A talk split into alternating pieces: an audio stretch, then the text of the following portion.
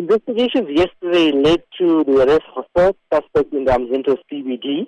The suspect, a security guard estimated to be in his 30s, was arrested by police and following questioning led them to the bushes opposite Gandhinagar where we found the headless body of a woman.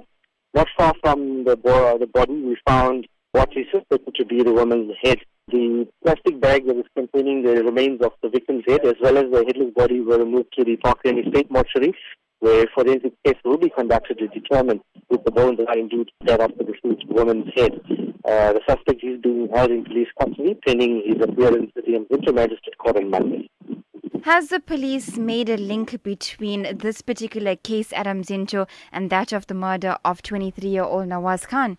Yeah, this is the third suspect now that has been arrested uh, since we began with that investigation. The investigations are still continuing as we indicated, the second suspect that arrested also appeared in court, and his case has also been remanded to the 19th of November. At this stage, is the police aware of the identity of this particular woman? No, at this stage, we, we, we won't be able to say.